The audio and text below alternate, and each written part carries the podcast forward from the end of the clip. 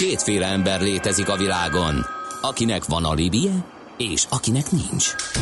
Az elsőnek ajánlott minket hallgatni, a másodiknak kötelező. Te melyik vagy? Millás reggeli, a 90.9 Jazzy Rádió gazdasági mapetsója. Ez nem animi, ez tény. A Millás reggeli főtámogatója a Mini CRM Zrt. Több bevétel ugyanannyi érdeklődőből. Köszönjük ismét a hallgatókat, megy tovább a Millás reggelét a 9.9 Jazzin, október 19-én csütörtökön reggel 8 óra 10 perckor folytatjuk Ács Gáborra. És Gede Balázsra, nagyon elgondolkodtam ezen a híren. Én nem vettem észre a nemzetben, amikor a lapszemben miatt olvasgattam, hogy maguk a házi orvosok mondják azt, hogy változon uh-huh. a szabály. Én azt sem tudtam, hogy ez egy állami, hogy egy szintű. Azt hittem, hogy ez az iskolák határozzák meg ezt, hogy nem, három, három napot, napot igazolhat a szülő. Aha, jó. Mindenütt három nap volt, de valahogy nem gondoltam rá, hogy ez Igen, és teljesen logikus, ha belegondolsz tényleg szíre szóra, ugye, hogyha van egy olyan, hogy nem tudod, rosszul ébredt, fájt a feje, és már le kell vinni csak azért, hogy igazolás legyen, mert már három napot elsütötted, azzal csak terheled a házi orvost, mert ahogy a hírekben is volt, hogy Persze. sokszor telefonon Nem jó az a rendszer, de hogy hogy kéne, Igen. azért az meg, hogy hát abban meg ne csúszunk bele nyilván, az, az meg annyira minden szülő egyéni, és mindenki jobban tudja a másiknál, hogy van át, ha mekkora fokánál marad otthon a gyerek, illetve igen, küldi be, igen, úgyhogy, igen, igen. De érdekes, tehát tényleg az jó lenne, hogyha ebbe több szabadságot kapnának a, a szülők, ezzel szerintem egyetérthetünk. Ez Szülői oldalról és orvosi oldalról is tehermentesíteni őket egy nagyobb ilyen hmm. influenza szezon idején például.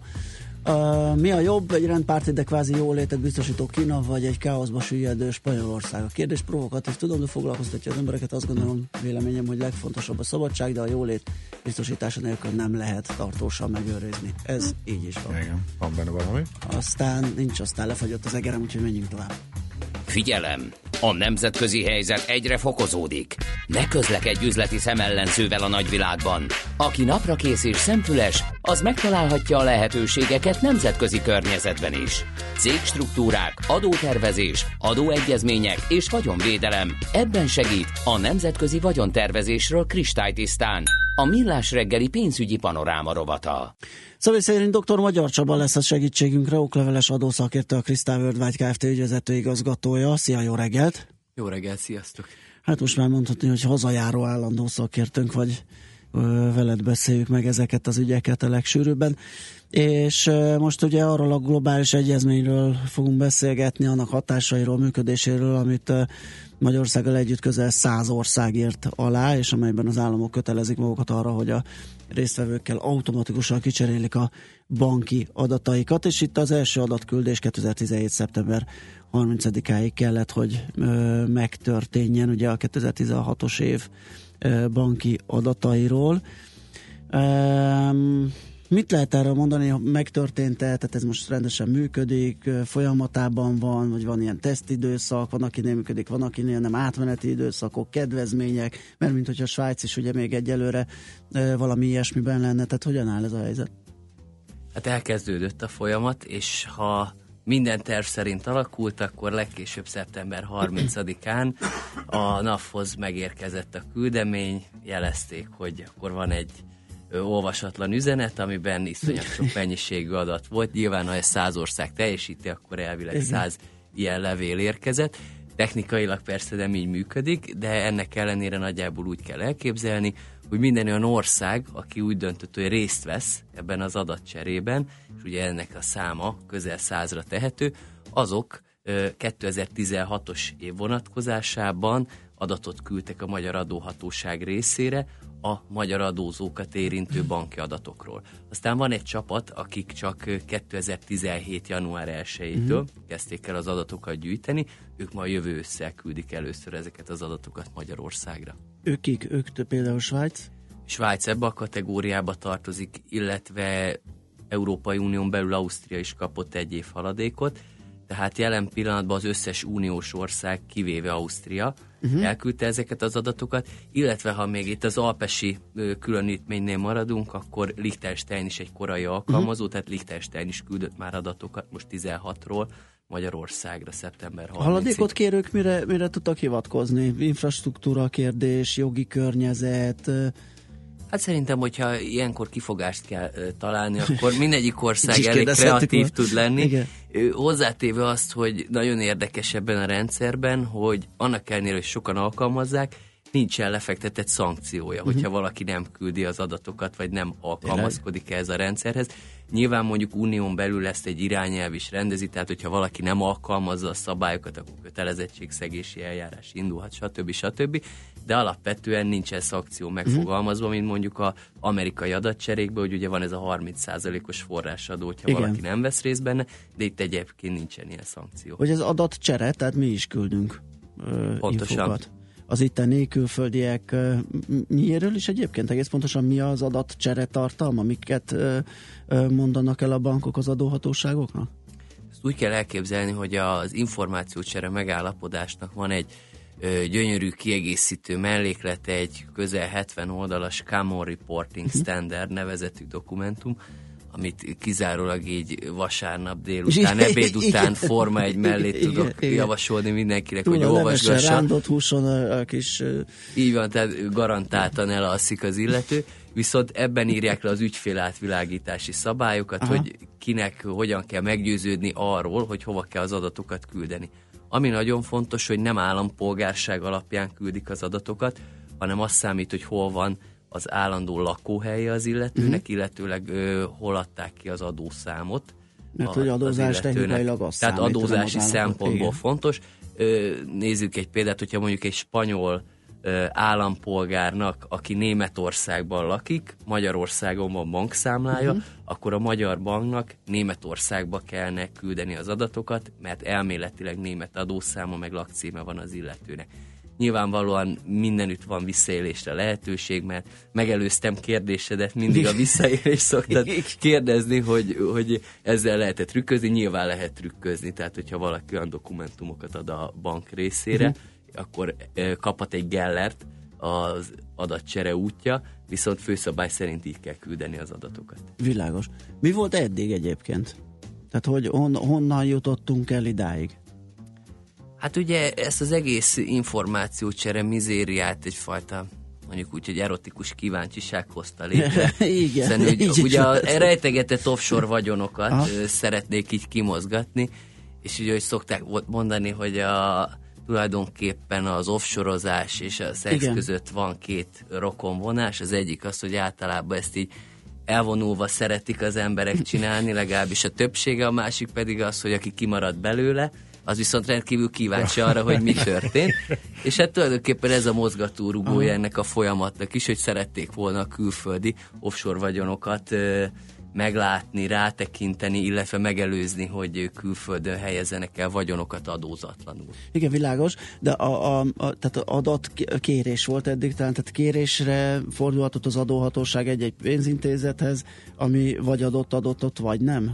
Nagyjából így ez így van. ez korábban? Tehát régen voltak ezek a uh-huh. mondjuk úgy, hogy 1.0-ás mezei adóegyezmények, amelyeknek az volt a lényege, hogyha küldtem egy megkeresés Szabó Jánosra, hogy van ö, tudomásunk szerint Svájcban egy bankszámlája, akkor a svájci adóhatóság még a régi egyezmény szerint nem, de már az új adóegyezmény szerint akár banki adatot is küldhetett az adóhatóság részére, de konkrét ügyben lehetett csak megkeresni az adóhatóságnak a külföldi ország adóhatóságát és azon keresztül a bankot. Viszont ennek volt egy evolúciója, először ez az automatikus adatcsere az Unióban jelent meg kifejezetten kamatjövedelmekre, aztán tovább fejlődött ez az egész. Egyébként ezt a mostanit az Egyesült Államok találta ki, uh-huh. és ez 2014-ben kicsit vicces módon az Egyesült Államok nélkül, de az OECD és a G20 égisze alatt Berlinbe egy egyezmény keretében létrejött, és mondom, hogy nagyjából az összes fejlett ország benne van, és egyébként nagyon sok adóparadicsom is. De ugye ne felejtsük el, hogy ugye nem cégadatokról küldenek információkat, nem kifejezetten a bankok szolgáltatják ezeket az adatokat. Na zenélünk egyet, és akkor utána azért a céges számlákra is pillancsunk rá, mert nem e, effektív, hanem hogy azokkal mi a helyzet, meg adatvédelemmel, jogvédelemmel, ilyesmi kérdésekkel is foglalkozunk. Itt van velünk továbbra is dr. Magyar Csaba, okleveles adószakértő, a Crystal Worldwide Kft. ügyvezető igazgatója. Ő segít nekünk megvilágítani a témát és megvan a no. SMS és WhatsApp számunk is. Továbbra is Igen. ezzel kapcsolatos észrevételeket, hozzászólásokat, kérdéseket is várunk 06 30 20 10 909.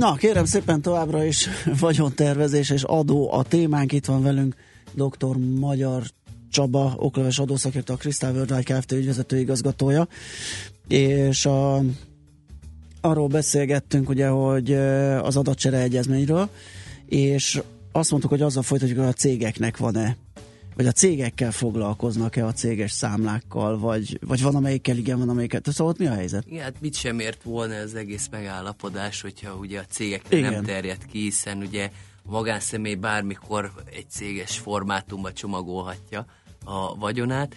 A jogszabály szerint a céges struktúrákról is le kell jelenteni az adatot, a tényleges tulajdonost meg kell nézni, és tegyük föl, hogyha mondjuk egy svájci bank számlán egy szeseli cégnek van pénze, és megállapítják, hogy a tényleges tulajdonos egy magyar adózó, akkor le fogják jelenteni ezt az adatot Magyarországra.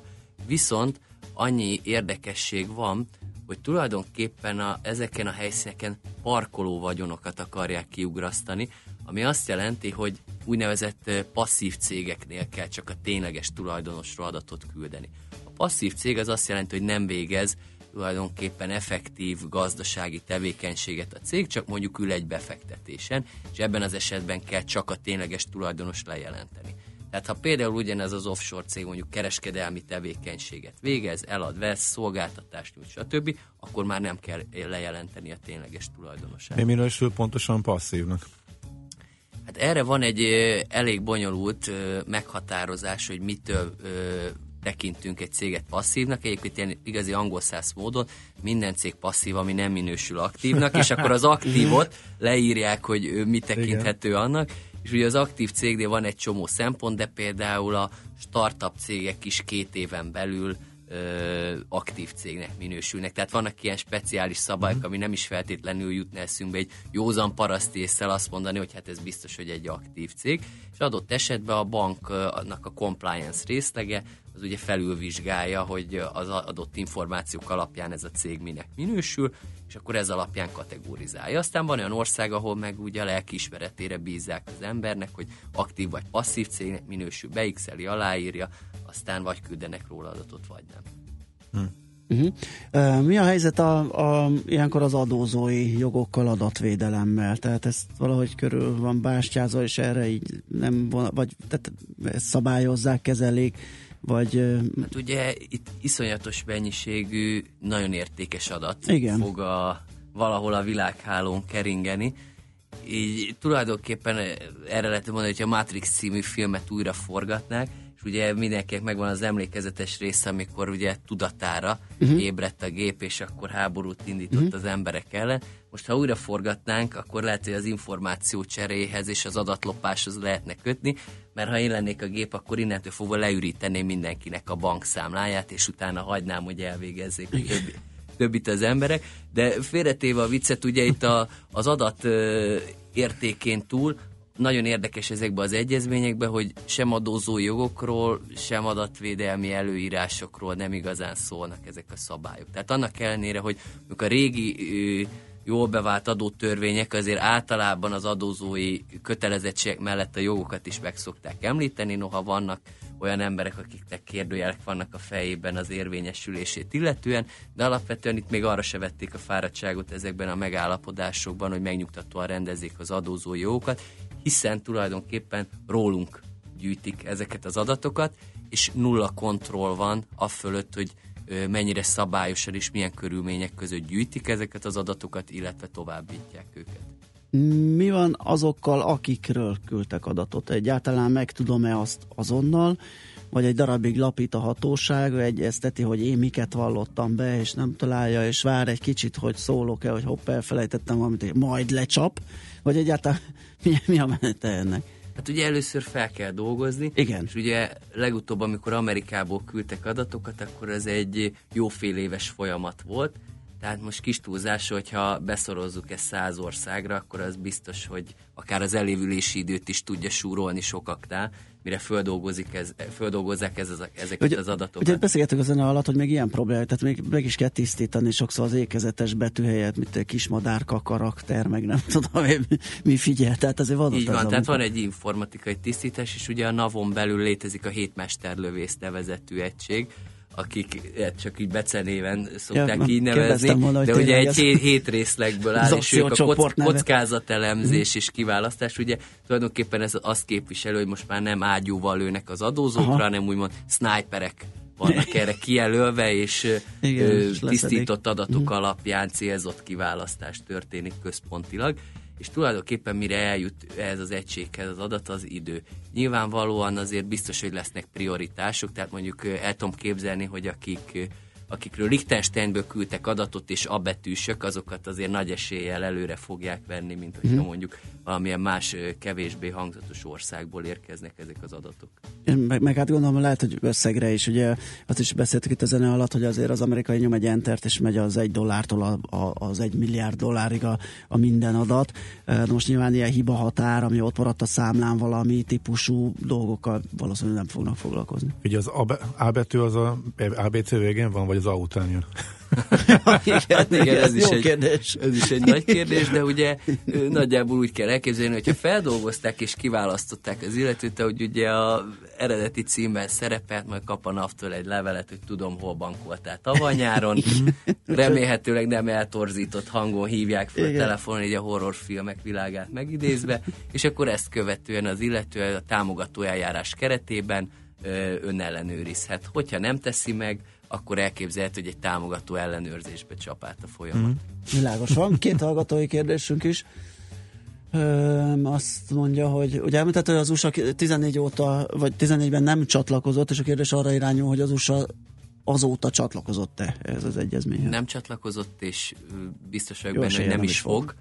Tekintettel arra, hogy ő már deklarálta, hogy abszolút tiszteletre méltó kezdeményezésnek tartja ezt mm. az OECD égisze alatt létrejött Common Reporting Standardet, de ő inkább szerette mindenkivel külön-külön megállapodást kötni. Neki van egy nagyon hasonló keretrendszere, de úgymond egy oldalúan kiválaszt, mm. kivel köt megállapodást, és egyébként hozzá kell tenni, hogy ez nem mindig ö, egy ö, egységes, tehát elképzelhető, hogy van, akinek kevesebb adatot küld az Egyesült Államok, míg az OECD Common Reporting standardja alapján mindenki egyenlő, és nagyjából mindenkinek ugyanannyi adatot kell küldenie ugyanolyan körülmények között. Uh-huh. A másik, sziasztok, azok az országok, akik nem csatlakoztak ehhez az adatcsere egyezményhez, azok automatikusan a szürke zónába kerülnek a Manivalnál. Ugye az az Európai Unió pénzmosás elleni szervezete. Hát jó esélye By the way, Magyar Csaba for President, bocs, ezt még el akartam olvasni. Attól függ, hogy minek az elnökéről beszélünk. Ez egy rugalmas Igen. elnöki pozíció. Le, legyen szó bármiről.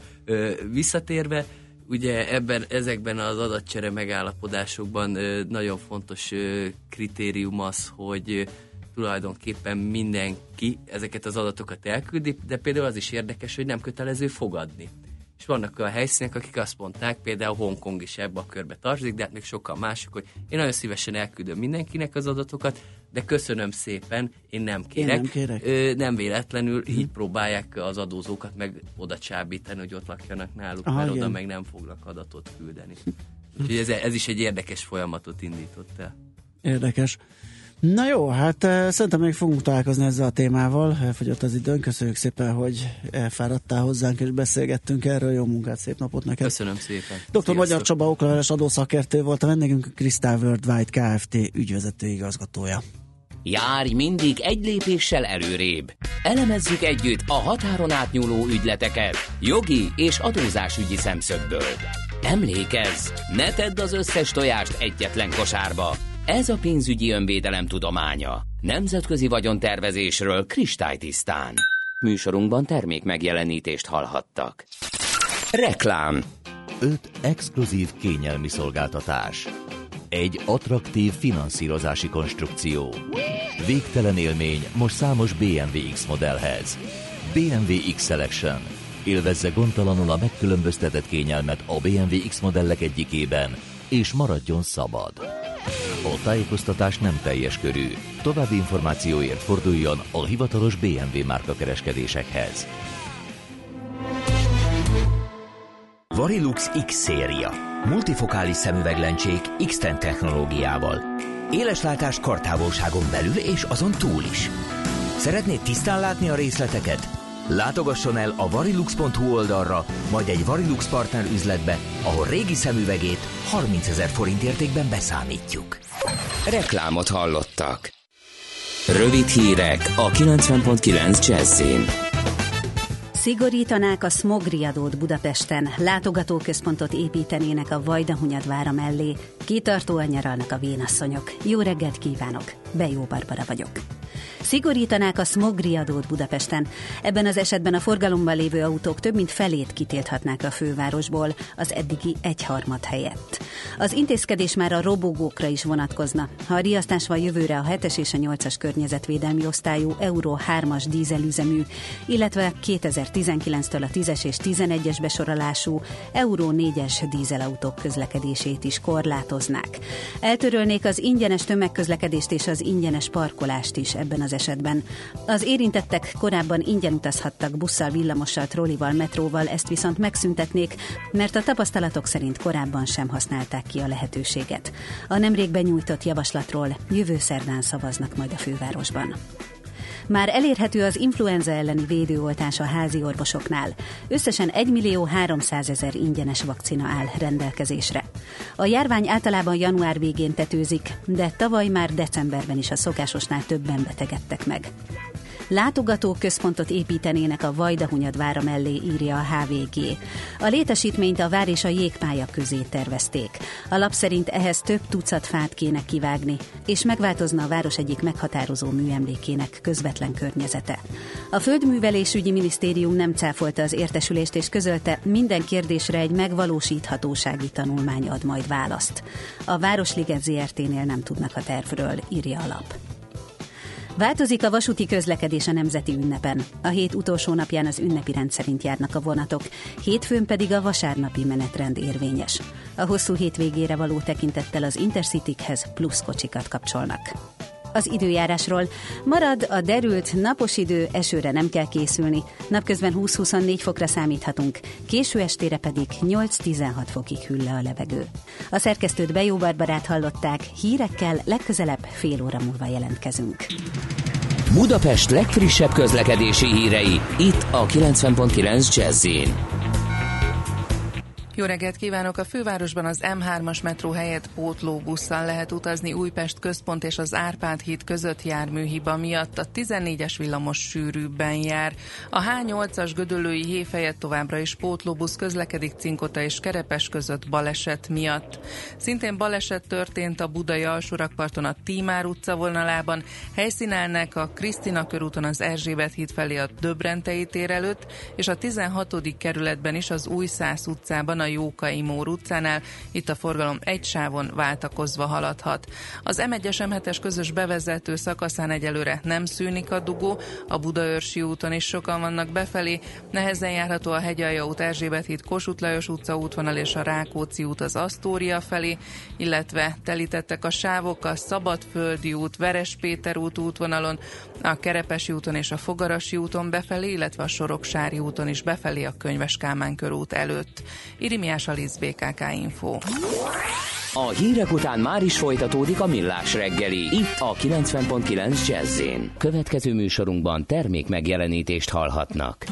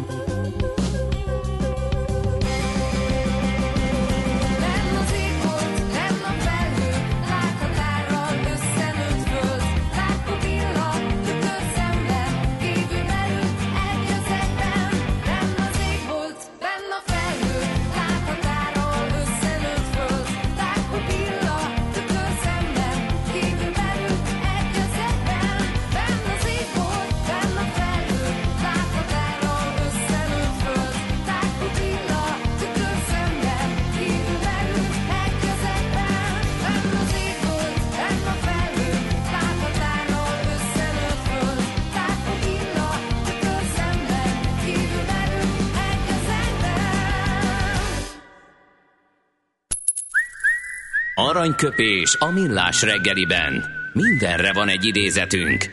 Ez megspórolja az eredeti gondolatokat. De nem mind arany, ami fényli. Lehet kedvező körülmények közt gyémánt is. Sándor Pál 1939-ben született ezen a napon, október 19-én a kiváló Kossuth és Balázs Díjas filmrendező, forgatókönyvíró, producerről van szó, csak hogy két munkáját soroljuk, ugye a régi idők focia és a ripacsok. Tőle választott szerkesztő úr egy mondást, mi nagyon igaz, a boldogság egyik titka az, hogy tudomásul vesszük, milyenek vagyunk. És ez azt hiszem, hogy nem szorul magyarázatra.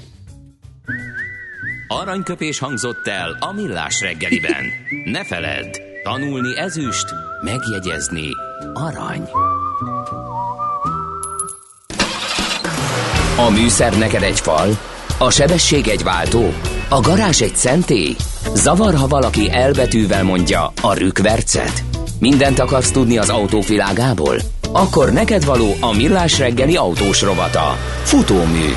Autóipari hírek, eladások, új modellek, autós élet. Kressz. És itt van velünk a telefonban Várkonyi Gábor állandó szakértőnk. Szia, jó reggelt! Jó reggelt, sziasztok! Hú, de távolról szólsz valahogy. De majd figyelj. Hát most kiangosítom, nem jobb így esetleg? Ö, nem. Nem, határozottan nem. nem, de most már maradjon. Na. Most már maradjon, hát jó. Azt mondja... Na hát küldtem nektek egy hírt arról, hogy a McKinsey tanácsadó cég csinált egy felmérést, illetve egy tanulmányt arról, mi fog történni a jövő mobilitásában, ami némiképpen összevág azzal, amiről szoktam nektek beszélni annak kapcsán, hogy az autógyártók a szimpla legyártunk és eladunk valamit üzleti modell felől el fognak mozdulni a minden út után kapunk pénzt típusú üzleti vállalkozás uh-huh. felé. Ez eddig követhető, remélem, vagy nem Igen. tudom, hogy követhető. Jó? Na, nagyjából. Uh, ugye, tessék? Nagyjából. Nagyjából. Mesélj, Tehát mesélj. magyarul arról van szó, hogy nem az lesz az üzleti modell, hogy legyártunk valamit, amin keresünk egyszer pénzt, hanem legyártunk valamit, ami a miénk marad, és keresünk rajta naponta pénzt.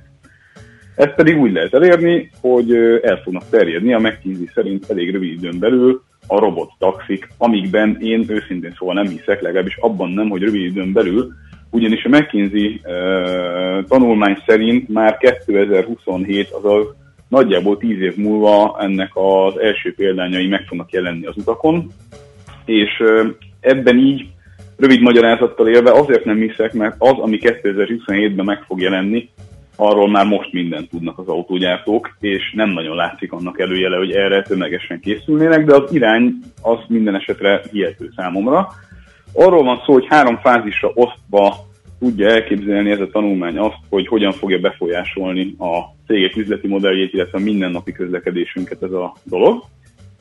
Ez pedig 2020 és 2022 közöttre teszik az első fázist, ahol valamilyen fajta épített vagy műkörnyezetben tudnak közlekedni ezek az autók, tehát mondjuk valami elzárt vagy, vagy valamilyen szinten szabályozott csatornán keresztül elővárosi közlekedésben vezető nélküli autóval, amik elektromosan működnek, hurcolhatják majd az ingázókat az ilyen jellegű autók mondjuk egy fejlettebb piacnak a teszt fázisában.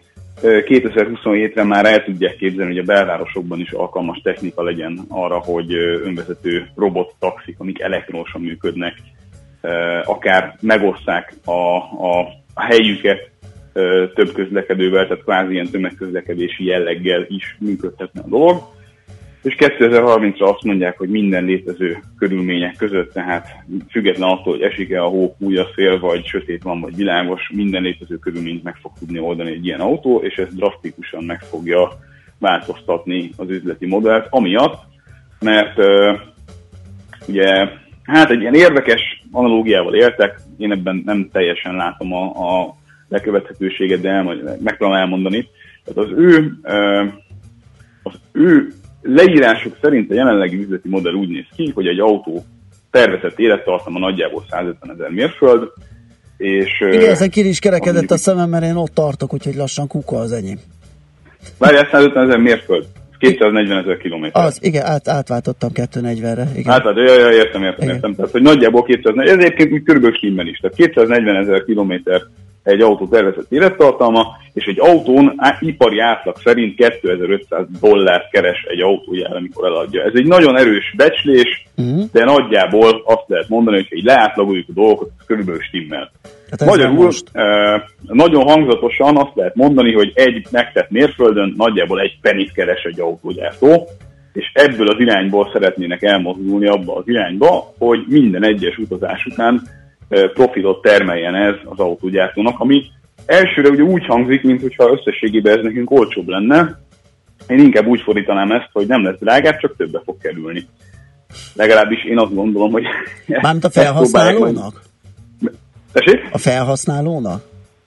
Igen. De miért? Hát Igen. Hát azt ugye, ez, ez a tipikus, amiről beszélünk, hogy majd odahívom a házhoz, és akkor beleülök, és jól elvisz, és, csak, és, és nem áll az udvaron ugye a, a a, az a... nekem kevesebbe kerül, ha megmarad a pénzem, és nem költök el egy Igen. hatalmas összeget előre, mint ha szépen utólag és részenként, és csak a Ebben teljesen igazatok van, ezért gondolom azt, hogy a beetetésház is az tökéletesen fog működni, mert mindenki így fogja gondolni. Be vagyunk Ugye, etetve, szuper... Balázs. Hallott? Azt mondta, azt hogy be vagyunk etetve. Minden. Na, ezt Na. akkor most magyaráz meg. Igen. Figyeljetek, én is ugyanúgy gondolom. Tehát, hogy szerintem ez, mármint, hogy szerintem tehát én magam is be vagyok etetve ebben a dologban, én is várom azt, hogy mondjuk a napi küzdést a belvárosi dugóban azt ne a saját autómmal kelljen megtenni, ez tök jó, jól hangzik. Javasolnám az úgynevezett BKV, illetve közösségi közlekedés lehetőségét. Amíg a robotax, a robotax Ez gyakorlatilag a luxus BKV, amiről most itt beszélünk. Aha. És ugye ami, amiről ez, ők is írnak, hogy ugye egy komplett iparág épület arra, hogy majd mit csinálsz te a kocsiban a, fel, a felszabaduló Így van. Ö, időben. Ugye ez az ráadásul egy ez lenne a következő programpont, hogy ugyanúgy, ahogy a papadosan megpróbálják neked eladni a ropit, itt majd megpróbálják neked eladni a valamilyen fajta ö, szórakoztató uh-huh. ö, tartalmat drága pénzen. Aztán szép lassan nem figyelsz oda, és a végén sokkal többe kerül minden. Ja, értem. Hát mhm. azért aki... ember legyen a talpán, aki, aki, hát, aki nekünk a műsorvezetőnek bármit.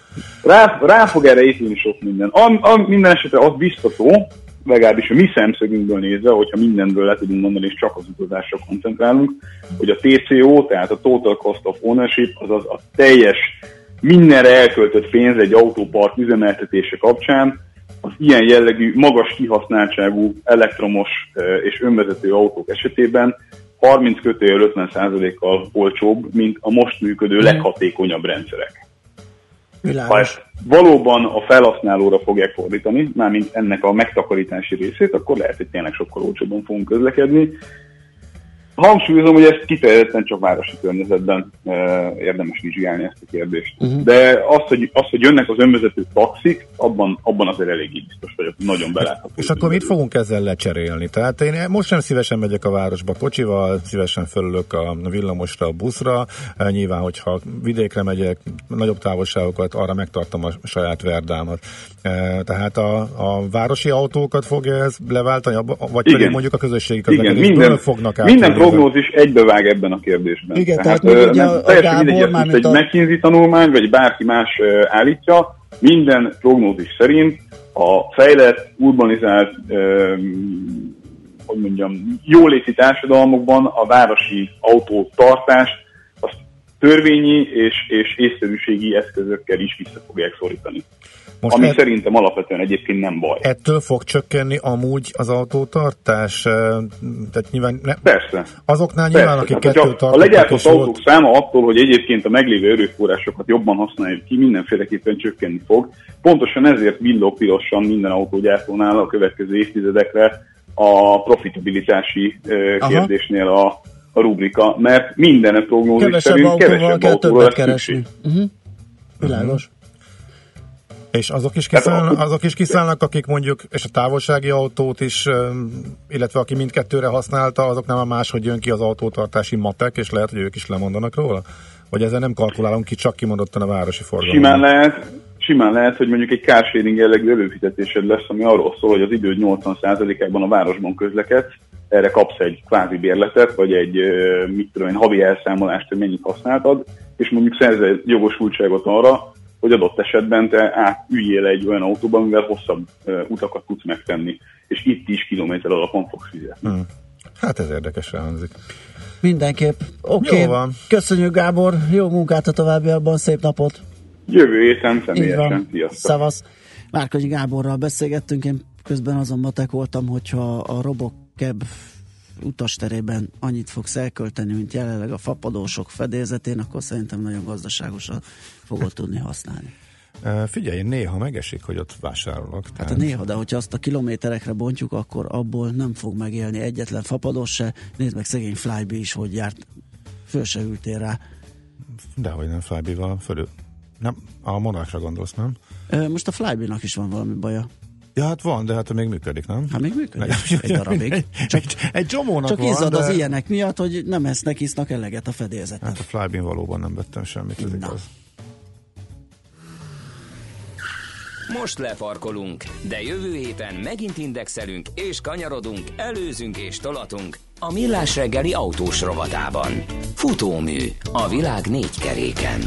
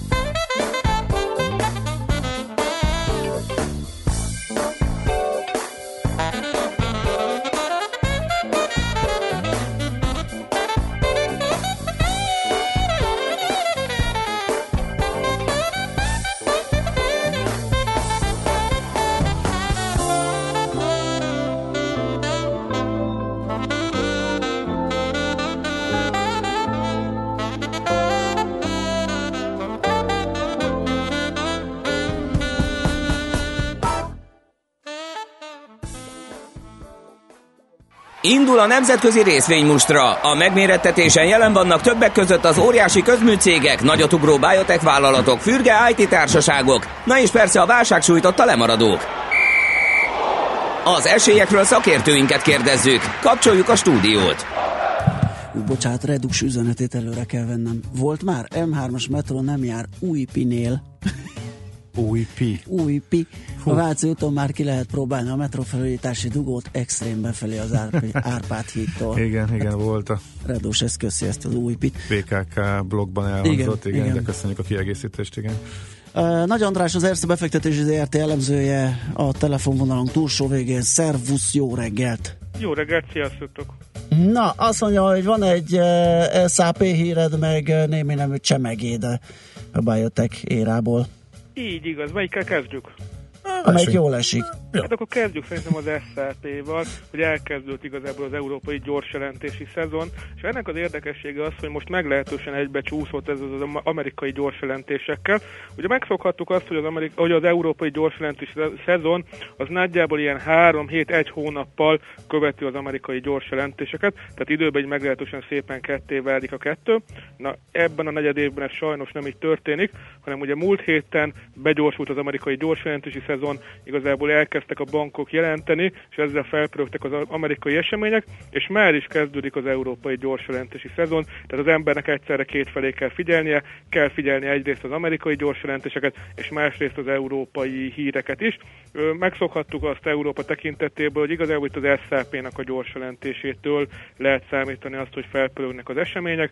Kicsit olyan ilyen szempontból az SZP, mint korábban Amerikában az alkohol volt, hogy azt lehetett tekinteni egy ilyen határpontnak, hogy amikor az alkohol jelentett, na onnan Igen. számítottuk a szezont, hogy ott alkoholt szétdarabolták, ott inkább most már a, az amerikai banki gyors jelentések, amikor beindulnak, onnan számíthatjuk az amerikai jelentési szezont, viszont Európánál továbbra is tartsa magát az SZP, és hát a probléma az, hogy nem indult jól ez a gyors jelentési szezon Oh. Európában, hiszen az SZP picit alulmúlta a várakozásokat, mind árbevétel, mind pedig eredmény tekintetében. Egyébként továbbra is tudott növekedni az SZP, továbbra is elsősorban a felhő alapú szolgáltatások azok, amelyek húzzák az eredményt. Igazából ezeken nem láthattunk nagy meglepetést.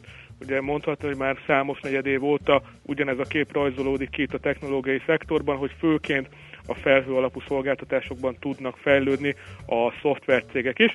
De nézzük akkor az SAP-nak a számait. Ami pozitívumként kiemelhető az az, hogy megemelték a 2017-re vonatkozó árbevételi várakozást körülbelül egy 100 millió euróval, 23,4-23,8 milliárd euró közé. Azonban a piac azért nem nagyon lelkesedik ettől, hiszen azt lehet mondani, hogy mindössze a piaci várakozásokhoz igazította az SAP és a saját várakozásait, hiszen a piac eddig is 23,7 milliárd eurós árbevételre számított, tehát azt lehet mondani, hogy a megemelt várakozás ellenére is a piaci várakozás még meghaladja a sávnak a közepét. És akkor nézzük, hogy miért szomorúak a befektetők. Hát azért, mert hogy a harmadik negyedéves árbevétel mindössze 4%-ot tudott bővülni, 5,6 milliárd euró lett, alul múlt az 5,68 milliárd eurós várakozást, és hát ennek egyenes következménye volt az, hogy az operatív eredmény, tehát a működési eredmény is körülbelül egy 200 millió euróval elmaradt a várakozásoktól, és mindössze 1,64 milliárd euró lett. Emiatt valószínűleg itt reggeli kereskedésben nem igazán fogják szeretni majd a befektetők az SZP-t. Egyébként technikailag úgyis már ö, kezdett túlvettségi jeleket adni, tehát én arra számítanék, hogy itt 95 eurótól egy kisebb csökkenést fogunk ma majd látni az SZP-nál. Egyébként nagy esésre nem kell számítani, hiszen 92,6 euró és 93 euró között már húzódik is egy rés. Igazából elképzelhető, hogy ez a rés meg fogja fogni itt a csökkenést, ugye az egy közel 2-2,5 százalékos csökkenésnek felelne meg. Összességében egyébként év eddigi felében kimondottan jól teljesít az SLP, hasonlóan egyébként a többi európai részvényhez is, hiszen 81 euró nyitotta az évet, most pedig tegnapi zárás az 95 eurón volt, tehát egy 14 eurót ö, tudott emelkedni, az így közel egy 20%-os emelkedésnek tudhatunk be az idei évre tőle. Uh-huh. Teljesen jó. Na, akkor evezzünk a biotech vizet. Igen. Em- Evezzünk, evezzünk, hiszen biotechnológiai szektorban nagyon-nagyon zajlik az élet, hiszen tegnap jóvá hagyta az amerikai gyógyszerfelügyelet, az FDA a második génterápiás rák készítményt, rák gyógyszert. Ugye az első az a Novartis volt körülbelül egy hónappal ezelőtt, most pedig a Gileadnak a készítményét is jóvá hagyták. Ez a vérráknak egyes típusaira kezelésére szolgáló készítmény. A technológiai újítás az mind a Novartisnál, mind pedig most a Gileadnál az igazából az, hogy teljesen egyénre szabott kezelésről beszélhetünk, a pácienstől vért vesznek, és ebből a vérből utána egy génmanipulációt hajtanak végre, és a, igazából a szervezetnek a saját immunsejtjeit használják fel a rák gyógyítására, tehát egy ilyen abszolút újszerű gyógyászati megközelítésről van szó. Nem véletlenül a biotechnológiának most éppen ez az egyik legnagyobb kutatási területe. Ugye említettem, hogy egyelőre kettő gyógyszert hagytak jóvá, mindkettő a ráknak különböző típusait gyógyítja, és hát az a várakozás, hogy a következő hónapokban folyamatosan láthatunk majd ilyen ö, jóváhagyásokat, és egyre több készítményt fognak majd engedélyezni. Egyébként Gileadnál meg így láthatók is a pozitív árfolyam reakciót, viszonylag az esti órákban jelentették már ezt be, ennek ellenére egy két és fél százalékot tudott emelkedni rá a részvénytársaságnak az árfolyama. Időzítés szempontjából nagyon jó volt a Gileadnak ez, hiszen a, els, a, a Gileadról azt érdemes tudni, hogy az egyik legnagyobb biotechnológiai vállalat, főként, hogyha piaci kapitalizáció alapján nézzük, viszont eddig elsősorban HIV és hepatitis C gyógyszerekkel tarolta a piacot, viszont itt az elmúlt hónapokban megjelentek a konkurensei, és ugye a befektetők elkezdtek aggódni, hogy ugye a fő készítményeknek majd le fogják nyomni az árát, össze fog ö, a profit, tehát lesz egy profit csökkenés majd, és úgy tűnik, hogy ugye ez az irányváltás, amit ők időközben végrehajtottak, hogy rákgyógyítás és az onkológia irányába mennek el. Ugye ez meghozta a gyümölcsét, és itt egy vadonatúj gyógyszereket tudnak bemutatni, tehát ezzel azt lehet mondani, hogy a befektetői bizalmat is sikerülhet helyreállítani a, a társaságnak. Majd Egyébként kimondottan drága gyógyszerekről beszélünk, mint a Gilead, mint pedig a Novartis esetében. A Gileadnál egy kezelés csomag az 373 ezer dollár, a Novartis még ennél is drágább, az 475 ezer dollár, hogyha jól emlékszek rá és azzal számolnak a piaci elemzők, hogy 200-250 millió euróval növelheti már jövőre a Gileadnak az árbevételét ez az egyetlen új készítmény. Hosszabb távon, tehát hogyha felfutáson túl vagyunk, hogy ez körülbelül egy 5 éves időhorizont, akkor pedig egy milliárd dollárnál is több hm. árbevétele származhat majd belőle.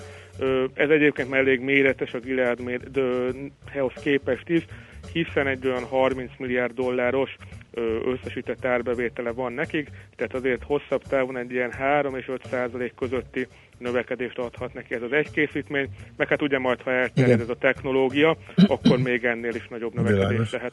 Szuper, köszönjük okay, szépen András, jó munkát, Köszi. szép napot! További szép napot, sziasztok! Szia! Szia. Nagy Andrással az Erste befektetési ZRT elemzőjével beszélgettünk. A nemzetközi részvénymustra mai fordulója ezzel befejeződött. Nem sokára újabb indulókkal ismerkedhetünk meg. A szerencse fia vagy?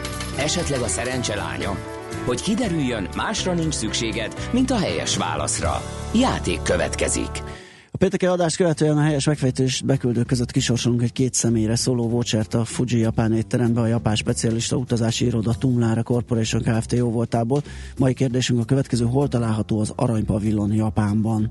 A. Kyoto, B. Nara, C. Kamakura. A helyes megfejtéseket ma délután 16 óráig várjuk a játékkukac jazzy.hu e-mail címre. Kedvezzem ma neked a szerencse! Hallgató kérdezi, hogy BKV vicce, ezt magyar ember attól érzi magát valakinek, ha az autójában egyedül káromkodhat a dugóban. Ezért dolgozik, hogy autóval járhasson. Aztán kaptunk egy uh, útinformációt, tömegbaleset történt az m 0 a Megyeri híd felé, közölte az útinform az m 0 autóúton a Megyeri híd felé az M5-ös csomópontja után 6 jármű rohant össze. A 32-es kilométernél csak a leállósávon halad a forgalom, a köd miatt alig észlelhető a lassulás. Kicsit előrébb a 34-es kilométernél is baleset történt, teherautó személygépkocsival ütközött össze, repülőtér felé igyekvők kerüljenek a városon át, vagy Ócsa irányba az m 0 autóúton, az M1-es autópálya felé vezető oldalon a 47-es és 42-es kilométer között rendkívül erős forgalom miatt szakaszonként torlódásra kell számítani. Most Bejó Barbi jön a hírekkel, azután jövünk vissza és folytatjuk a millás reggelit itt a 90.9 jazzén.